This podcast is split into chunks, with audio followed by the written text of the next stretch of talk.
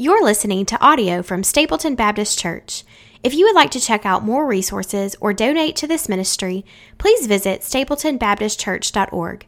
We pray this message blesses you. Of the glory of God.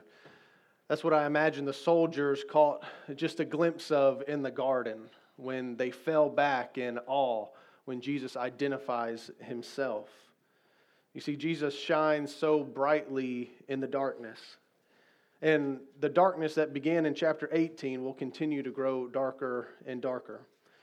But one thing I want us to see through all this darkness and pain and suffering is that Jesus shines brighter the darker it gets. His faithfulness stands out in contrast to the betrayal of Judas. His confidence stands out in contrast to the hesitation of the soldiers. His resolve stands out against the denial of Peter and we'll see his holiness and perfection stand out in stark contrast to the wickedness of the Jews.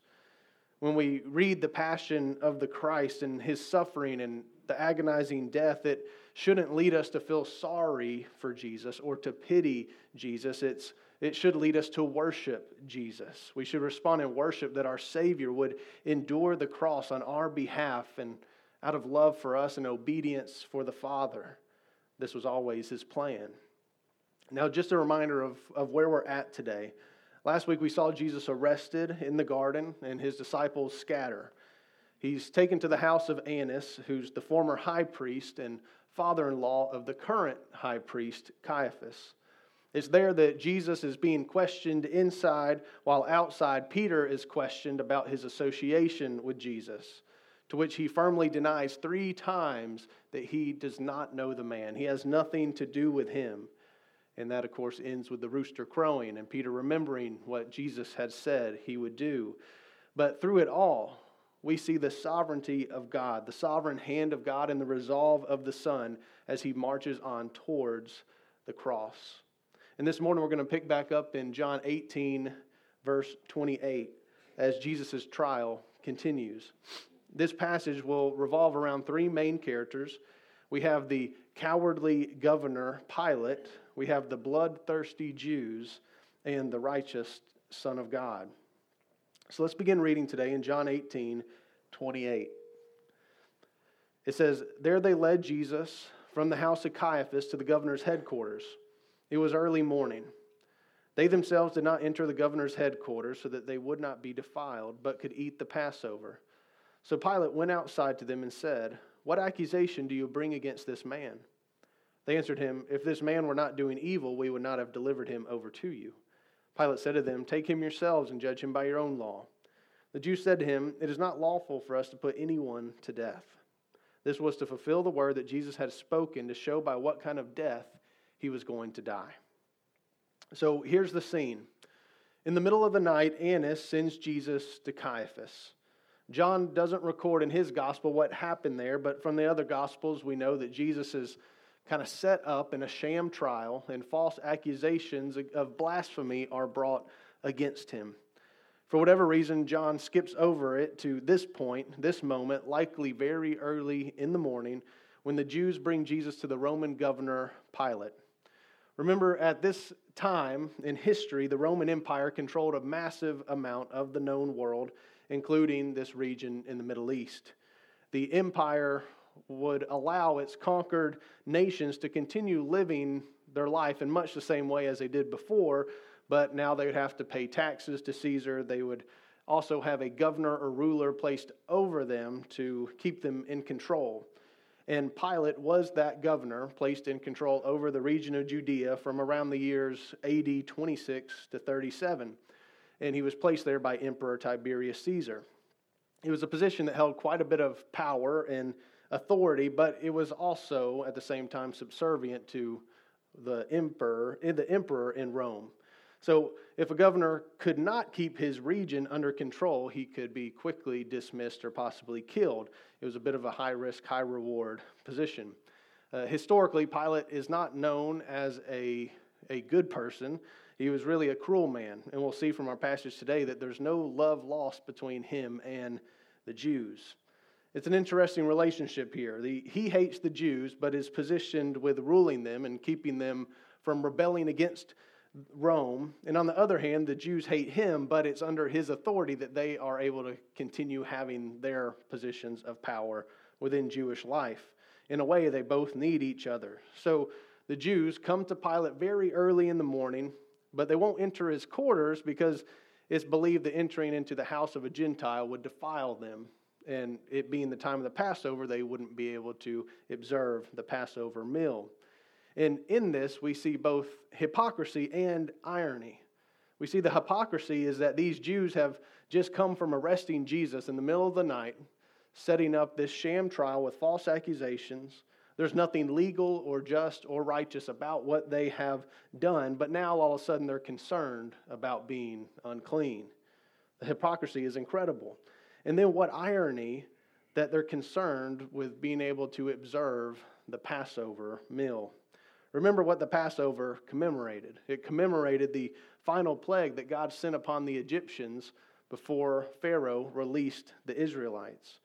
In that tenth plague, God said that he would kill the firstborn male of every household in Egypt. The only homes that would be spared were the homes of the Israelites who would kill a spotless lamb and cover the doorposts of their house in the blood of that lamb. Those houses would be spared or passed over. That's where the name Passover comes from. God then commanded the Israelites to observe the Passover each year going forward as a reminder of what God had done. But not only was the Passover meant to be a reminder, it was also a foreshadowing of something else to come, a future sacrifice. The blood of the lamb spared the Israelites for a night, but it couldn't take away their sins.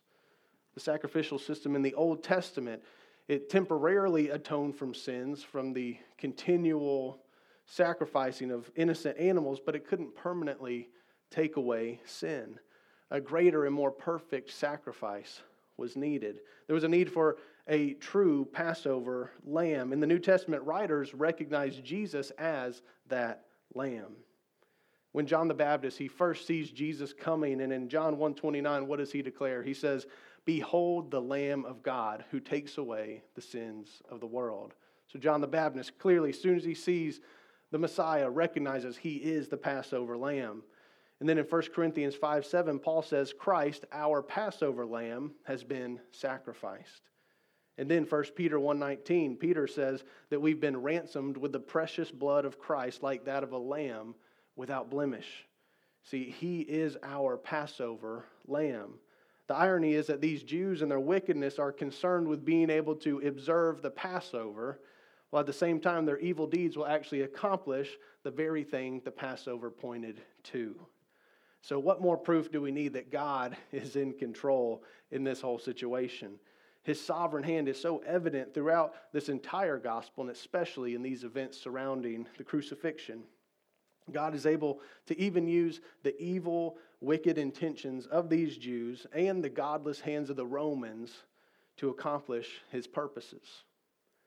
Jesus is the Passover lamb, and the truth is that there's no salvation apart from him. He's still our Passover lamb. Just as no house in Egypt was spared without the blood on the doorpost, no person will be spared the wrath of God apart from the blood of Jesus. The blood of Jesus makes salvation possible. We're redeemed, we're cleansed, we're justified by his blood shed on the cross. And that sacrifice is applied to you when you trust in Jesus as your Lord and Savior. Praise God for the Passover lamb. Pilate, he would have been very familiar with these religious sensitivities of the Jews, especially around holy festivals like the Passover. So he obliges them by coming out to them since they won't come into his headquarters. And you can tell by their exchange, they don't like each other a whole lot, not a whole lot of mutual respect in their responses. And he tells them if, if he's done something wrong, why don't you just judge him by your own laws? The Sanhedrin was the Jewish ruling body, and they had control over the Jewish life that was given to them by the Roman powers. But one power that was taken away by Rome was the power to execute capital judgment or capital punishment. That was a power reserved for Rome alone. And that's what they echo in their words when they say it's not lawful for us to put anyone to death. There, they're not talking about the Jewish law, they're talking about the Roman law. And John then points out that even Even this was to fulfill the words that Jesus had spoken about how he would die. So we saw way back in John 3 34, Jesus already alluded to the form of his death when he referenced Moses, saying, And as Moses lifted up the serpent in the wilderness, so must the Son of Man be lifted up. See, Jesus knew that he would die on a Roman cross. If the Jews would have killed him on their own, they likely would have stoned him. That was a traditional form of execution by the Jews. But again, the sovereignty of God here. The Romans are involved to make it possible for this death to be fulfilled on the cross. So let's pick back up here in verse 33 as Pilate begins to question Jesus. John 18:33 says this. So Pilate entered his headquarters again and called Jesus and said to him, "Are you the king of the Jews?" Jesus answered, Do you say this out of your own accord, or did others say it to you about me? Pilate answered, Am I a Jew? Your own nation and the chief priests have delivered you over to me. What have you done? Jesus answered, My kingdom is not of this world. If my kingdom were of this world, my servants would have been fighting, that I might not be delivered over to the Jews. But my kingdom is not from the world. Then Pilate said to them, So you are a king? Jesus answered, You say that I am a king. For this purpose I was born, and for this purpose I have come into the world to bear witness to the truth. Everyone who is of the truth listens to my voice. Pilate said to him, What is truth? After he had said this, he went back outside to the Jews and told them, I find no guilt in him, but you have a custom that I should release one man for you at the Passover. So do you want me to release to you the king of the Jews? They cried out again, Not this man, but Barabbas. Now Barabbas was a robber. If Pilate was even a halfway competent governor, he would be familiar with who Jesus is.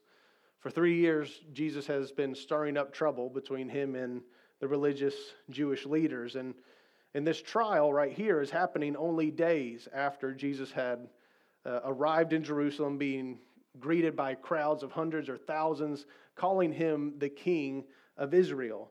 So he certainly would have been on Pilate's radar especially if people are referring to him as king. That, that would have been uh, alarm bells going off, meaning there could be a possible rebellion if someone's claiming to be king when there's really only one emperor in Rome. So Pilate wants to know if Jesus is the king of the Jews. Does he accept this title? And what has he done so bad to make his own people want him dead? Now, Jesus doesn't really accept the title of king of the Jews, but at the same time, he doesn't reject it. But he does tell Pilate he has a kingdom, but it's not of this world. In fact, if his kingdom was of this world, then his followers would be fighting for him. He would have let Peter fight to defend him in the garden if it was a earthly kingdom that he was concerned with. But the kingdom that Jesus has transcends any earthly one. Jesus' mission is much bigger than just the Jews or the nation of Israel. He's inaugurating the kingdom of God. And this kingdom, he says, is marked by truth. Jesus says his purpose for being born and coming to the world was to point to the truth. That is pointing to the truth of God's plan for redemption. The truth that the kingdom of God is at hand and the Father is calling and gathering a people to himself. And those who are of the truth recognize and listen to the voice of truth. But Pilate ends this conversation by sarcastically and maybe tragically rejecting the idea of truth in general. He returns to the Jews and tells them, I, I don't find any guilt in this man. Now, Pilate's certainly not known as someone who's upright or honest or respectable, but even he finds no guilt, certainly nothing worthy of death from Jesus. And so, for the first time, Pilate tries to release Jesus, and he appeals to the Jews, telling them, Around this time of Passover, it's customary for me to release to you one Jewish prisoner. Do you want me to release Jesus as that prisoner? To which they, they surprisingly say, Not this man, but Barabbas. They want them to release Barabbas. Now, John calls Barabbas a robber, but in the other Gospels, it describes him as being an insurrectionist and a murderer. He's killed people in an attempt to overthrow Roman rule. Matthew says he was a notorious prisoner, so he would have probably been very well known. You can think of people in the history of our country who have been notorious prisoners that everyone knows of. And when given the opportunity for Jesus to be released, the Jews instead demand that Pilate release Barabbas, this murdering terrorist.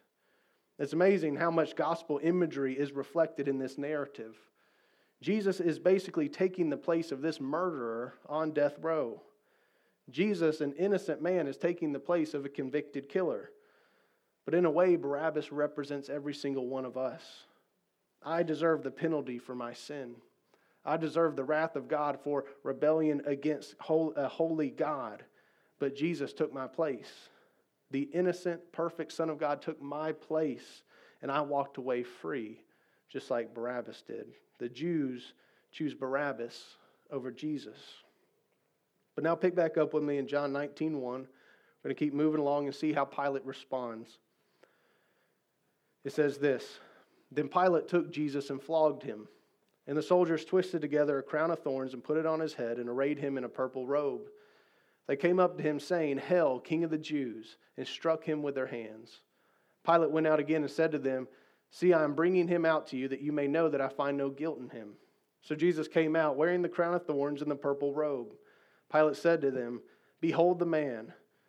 When the chief priests and the officers saw him, they cried out, Crucify him, crucify him. Pilate said to them, Take him yourselves and crucify him, for I find no guilt in him. The Jews answered him, We have a law, and according to that law he ought to die because he has made himself the Son of God. When Pilate heard this statement, he was even more afraid. He entered his headquarters again and said to Jesus, Where are you from? But Jesus gave him no answer. So Pilate said to him, You'll not speak to me? Do you not know that I have authority to release you and, to, and authority to crucify you? Jesus answered him, You would have no authority over me at all unless it had been given you from above. Therefore, he who delivered me over to you has the greater sin. See, Pilate doesn't want to kill Jesus, but in an attempt to satisfy the Jews, he has Jesus flogged. The Gospel of Mark records a flogging that's given after the death penalty was decided. So most scholars say this was a separate flogging, one maybe not so brutal as the ones that maybe we picture um, or that's represented in the movie The Passion of the Christ. This was likely more of a standard punishment for minor offenses, but it would still leave someone in bruised, rough shape. But then on top of that, the soldiers, just out of cruelty and vulgarity, take it a step further and fashion a crown out of thorns and place it on Jesus' head and then put a purple robe on him, mocking him for the supposed title of King of the Jews. And so then Jesus, uh, Jesus is brought out again by Pilate to the Jews. And picture Jesus beaten and bruised, looking ridiculous with this crown of thorns and on his head, blood running down his face, being mocked and humiliated as a king of the Jews. Pilate again declares he finds no guilt in him, and what Pilate's doing is trying to appease the Jews, saying, See, look what I've done to him, and hopefully that will be good enough for the Jews' anger. But to his dismay, it's not. They simply shout, Crucify him. They want more. And they tell him that Jesus has to die because he's claimed that he is equal with God.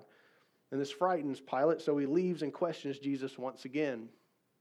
When Jesus doesn't respond, Pilate emphasizes that and reminds him, Don't you know I have the power to release you, the power to either declare you to die or to be free?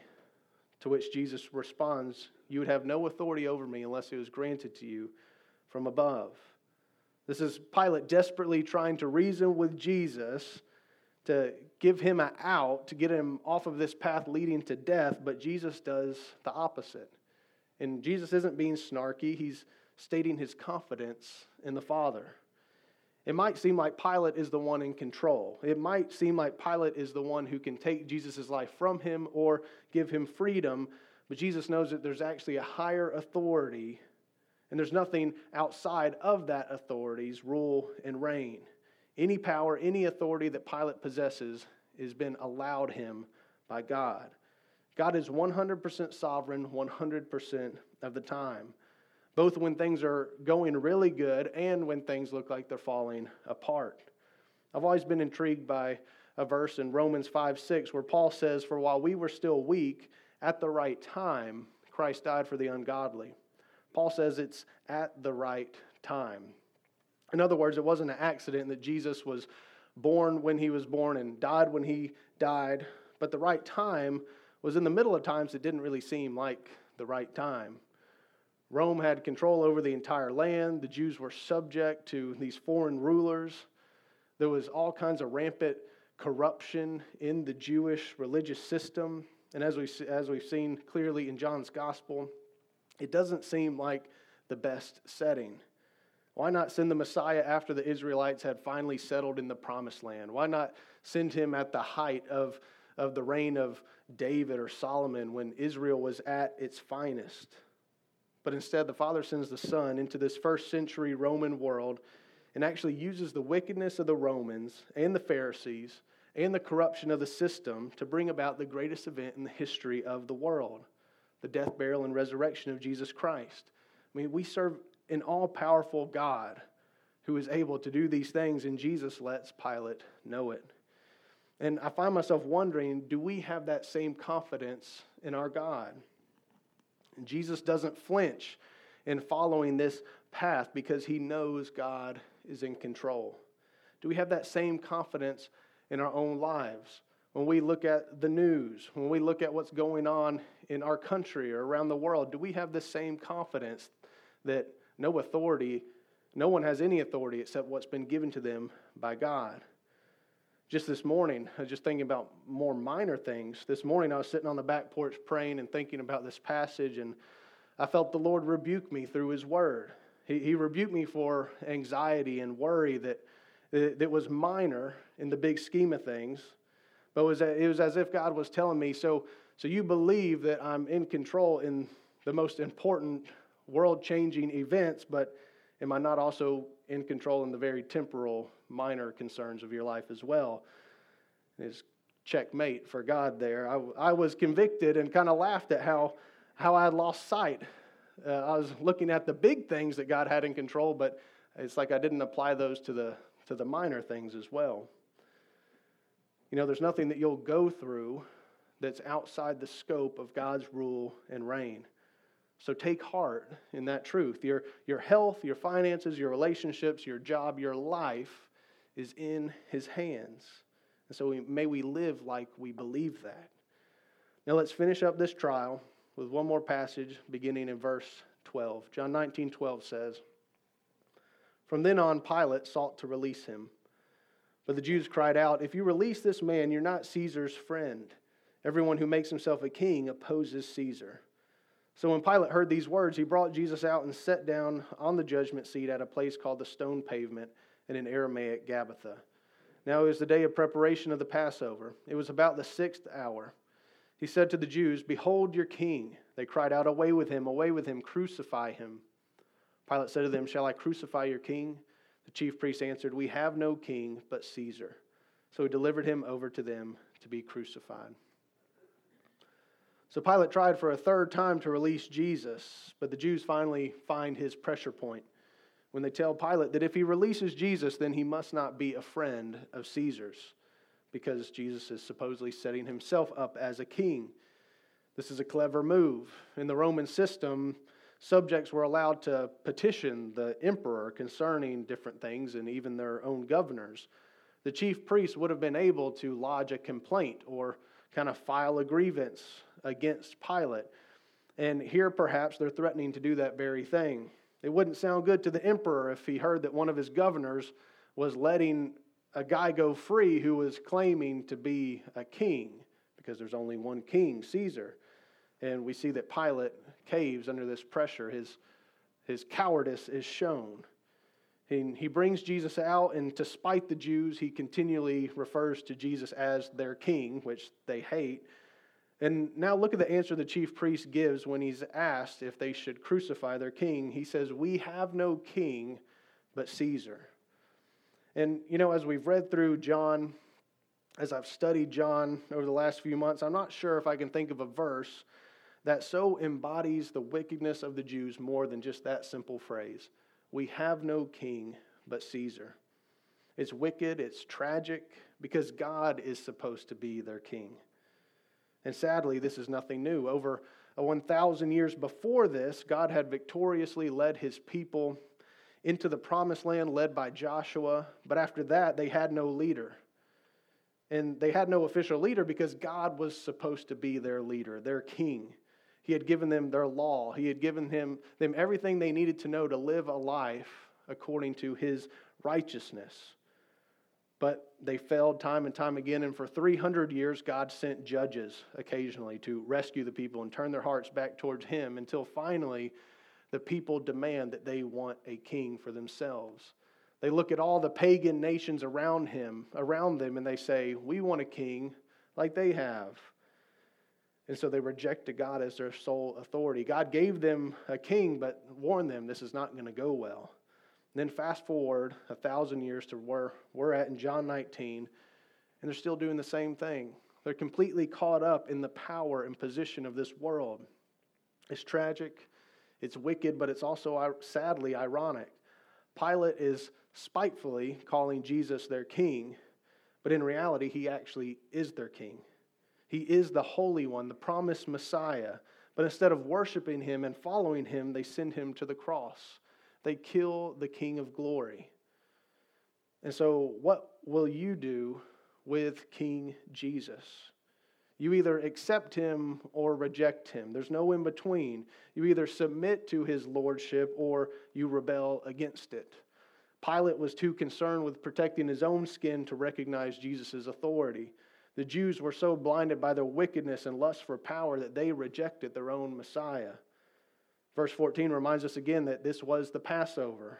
They are rejecting the Passover lamb, the only one who can turn away the wrath of God. So, what about you? Are your sins covered? You don't have to be unsure. You're either 100% saved or you're 0% saved. There's nowhere in the middle. And if you aren't 100% sure, I would like to talk with you and pray with you in a moment after we dismiss. See, Jesus Christ is the only way to eternal life and for the forgiveness of sins. And it's accepting the sacrifice of the Holy Lamb of God and applying that to your life today at this moment. Would you pray with me?